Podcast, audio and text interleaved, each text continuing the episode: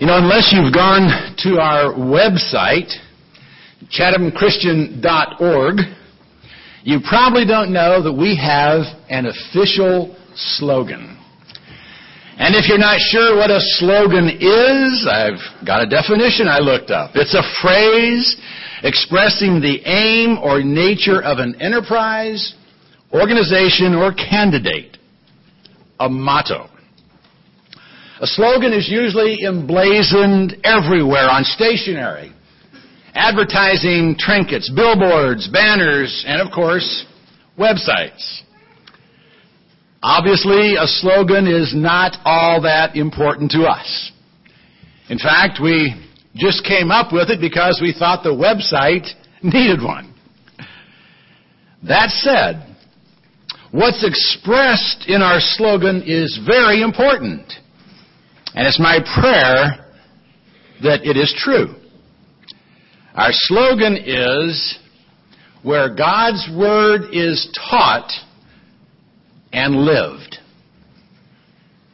Where God's Word is taught and lived. I think that's a good slogan for Chatham Christian Church. I, I really like it, even though we don't use it all that much. I guess we're not just all that into slogans. But I do hope what's written on our web page is true. I hope that Chatham Christian Church is not only a church where God's Word is taught, but a church where it is lived as well, and not just on Sundays.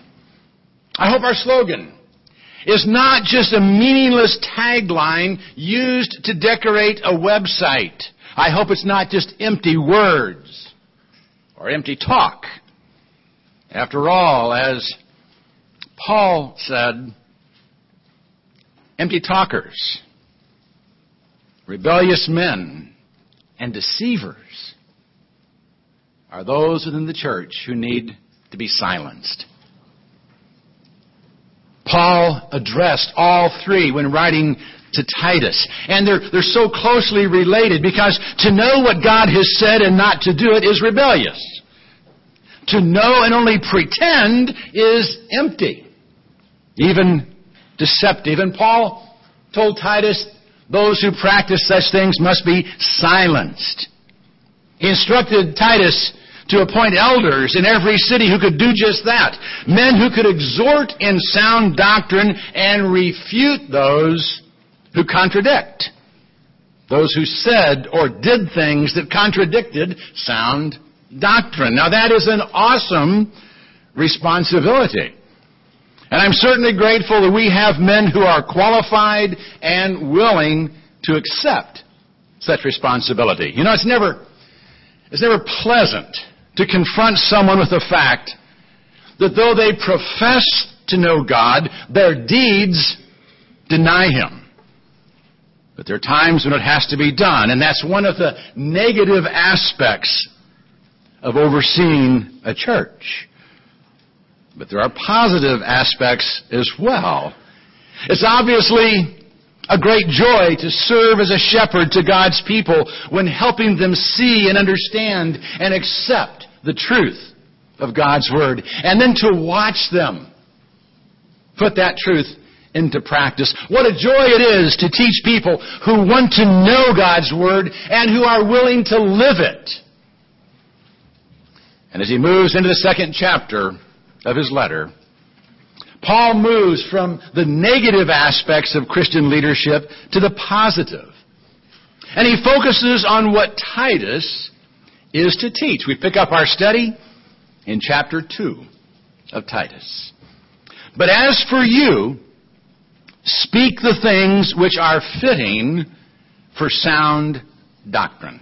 Now, Paul has just pointed out that some in the church profess to know God, but deny Him by their deeds.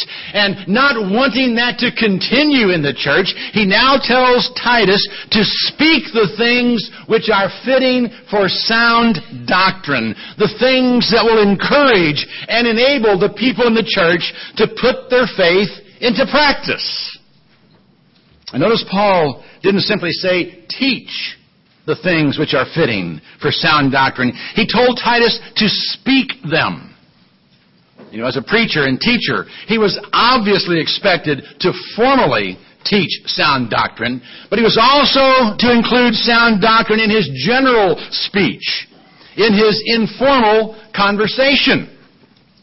Now, that does not mean everything he said was to sound like a theological treatise filled with deep thoughts, religious jargon, and pious platitudes. We've known people who spoke like that. It's not very effective. And nor was doctrine to be thought of something that is dry and boring. In fact, the word translated sound for sound doctrine actually means healthy. The word hygiene comes from it. Sound doctrine is healthy teaching. And healthy teaching obviously leads to healthy spiritual lives, lives that honor the Word of God. And Paul wanted Titus to talk openly and often about these things. And he goes on to briefly outline what healthy spiritual lives will look like for different groups within the church. Groups that differ according to age and sex and occupation. Now, what he has to say might surprise you. I'm sure many would assume that healthy spiritual lives would be pictured as lives of prayer, Bible study, witnessing, attending worship services. But he doesn't mention any of those things. Not that they aren't important, only that they are not ends in themselves. They are means to an end. Desired end is a life that honors the Word of God by reflecting the difference God's Word makes. That is a healthy spiritual life. And Paul goes on then to describe what a healthy spiritual life looks like for older men, older women, younger women, younger men, and bond slaves. We're going to look at the first three today under the theme of honoring the Word of God, and the last two in two weeks under the theme of adorning the doctrine of God. And this morning we begin by noting how older men are to honor the Word of God. Titus 2 2. Older men are to be temperate, dignified, sensible, sound in faith, in love, in perseverance. Older men in the church are to be temperate, dignified, and sensible. Now, having just turned 65, this speaks to me. And it makes me a bit uncomfortable. You know, I think I'm temperate and sensible most of the time. But I doubt my grandchildren would consider me dignified. In fact, Levi refers to me as his silly grandpa. And I certainly don't fit the King James picture of an aged man who is sober and grave. When I'm with my grandchildren and most everyone else, I'm anything but sober and grave. You know, I'm not invited to go to movies because of a sober demeanor. I'm invited because I provide the laugh track.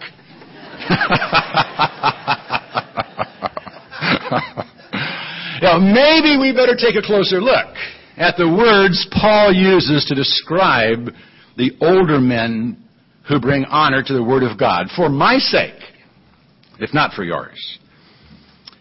He begins with the word we've translated temperate. Actually, sober is also a good translation, as the word was often used of one who is free from the influence of intoxicants, one who abstains from wine. If sober is viewed in that light, I have no problem there. A temperate man is one who is clear-headed, calm, reasonable, who is moderate, not given to excesses or extremes. He's not one who's eccentric or reclusive or who holds the younger generation in contempt. A godly old man is not a crotchety old man. He's a man of recognizable dignity.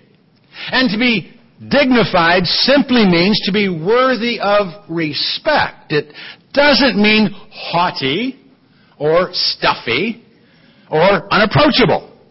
The word points to someone who is serious in purpose and respectful in conduct. He's not a foolish old man. On the contrary, he is sensible. The word means to be of sound mind, coming from words for to save and the mind. It's often translated as self-controlled.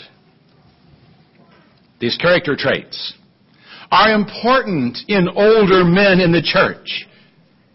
Because older men are looked to as examples and leaders whether they hold office or not. And they are expected to have outgrown the excesses and foolishness of youth. They're to be respected for the wisdom they've gained through the years and should demonstrate a character that has been tempered by experience. They are thus to be sound in their faith, their love, and their perseverance. Their faith should be proven, strong, unshakable, made strong by God's faithfulness throughout the years. Their love for God and others should be well known. Rather than becoming bitter and withdrawn, older Christian men should be like John, the son of thunder, who became the apostle of love. And they should be sound in perseverance.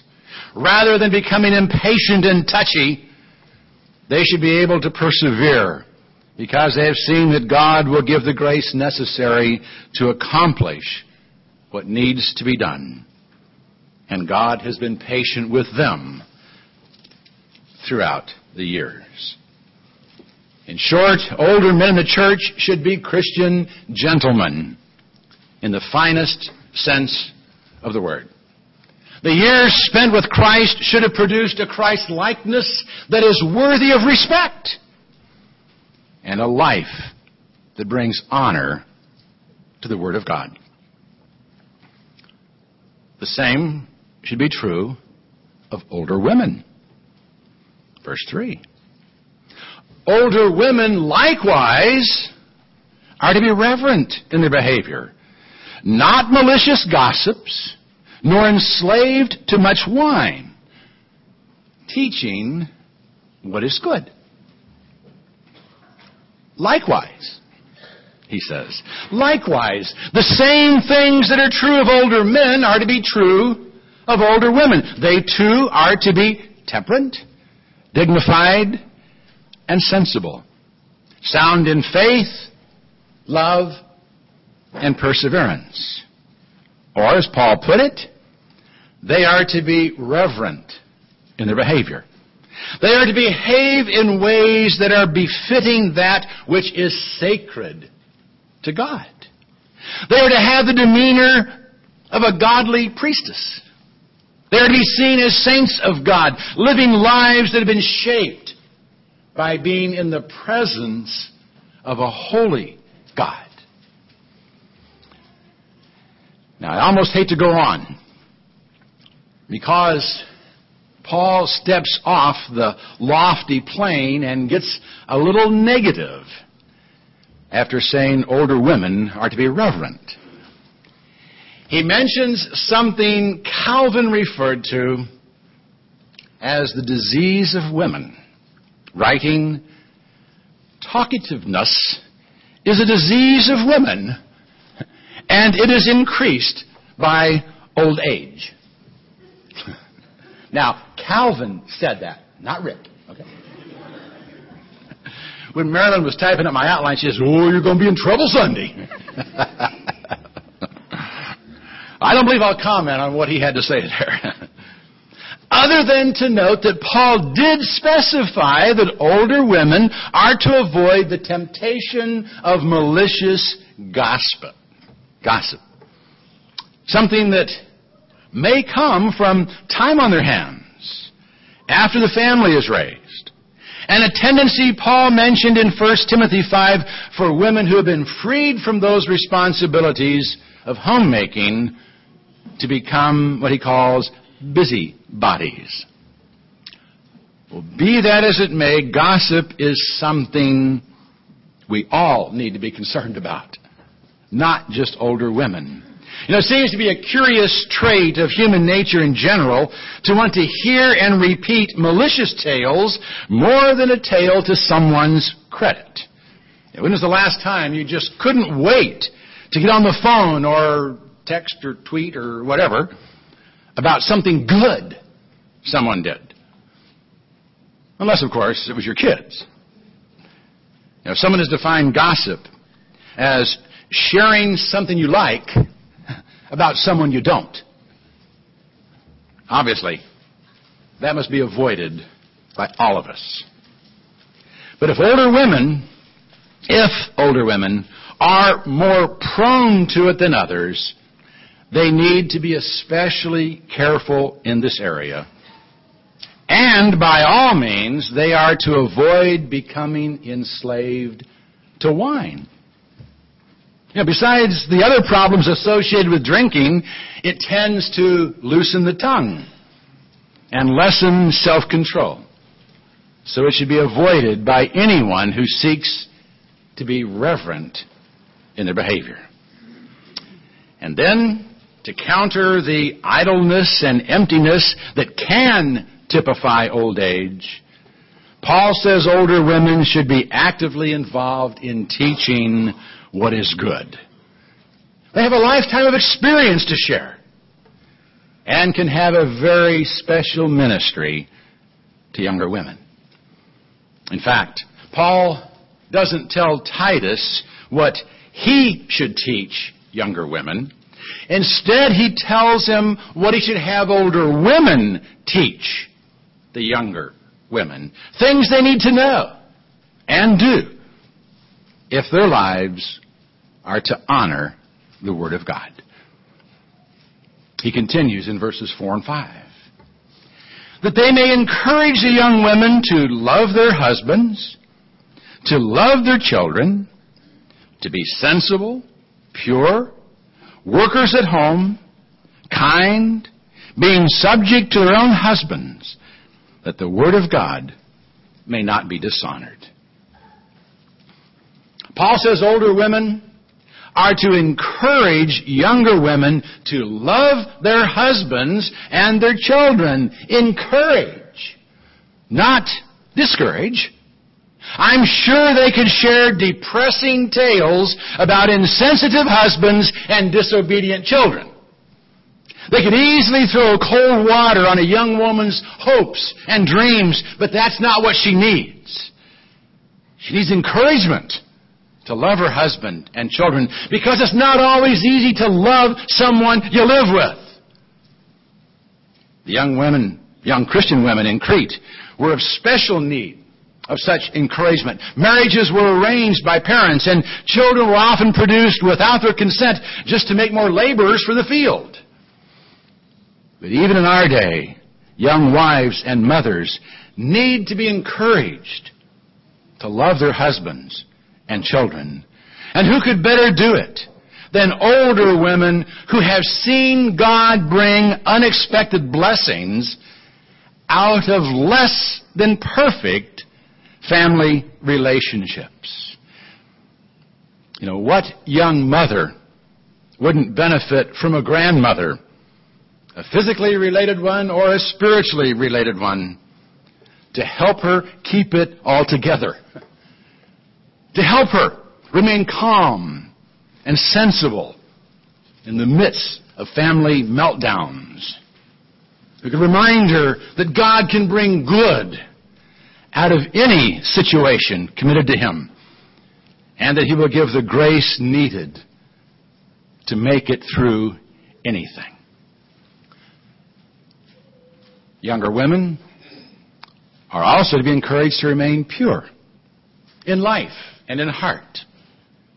To avoid the temptation to fantasize about a marriage or a life that is much more romantic than the one they find themselves in. It's not easy being a wife and mother. And it's not very exciting being a worker at home. However, it's been stated, consecration is what makes drudgery divine. So with a proper encouragement, a woman can make even housework into a divine mission. And the making of a home is without a doubt a divine mission. That is not to suggest that only women are to do housework or that the making of a home is solely the woman's responsibility. But if a young mother has been given the opportunity to stay at home and focus all her attention on the making of a home, older women should encourage it, not discourage it, or demean it, or minimize its importance. Lastly, Paul says young women in particular are to be subject to their own husbands. Now, older women may no longer have husbands. But it's assumed that younger women will, so they are specifically instructed to be subject to their husbands. Now, we've talked about the need for subjection in the home before. So there's no need to go into the reasons for it again. Let it suffice to say that to fail to do so dishonors the Word of God. Like it or not, God has ordered the home. And He has given the responsibility of headship to husbands. Christian women will respect that order and encourage it in each other. Encourage each other to abide by it. In fact, we must all honor the Word of God by obeying it, whether we like it or not. It's not enough to simply teach it. We honor the Word of God by living it. Now, being a Bible teaching church means nothing if we're not a Bible living church. And that is true for the young and the old, the men and the women. All of us must live lives of obedience to God's Word if we would honor Him and His Word. May we all commit ourselves to lives of trusting obedience. Let's stand.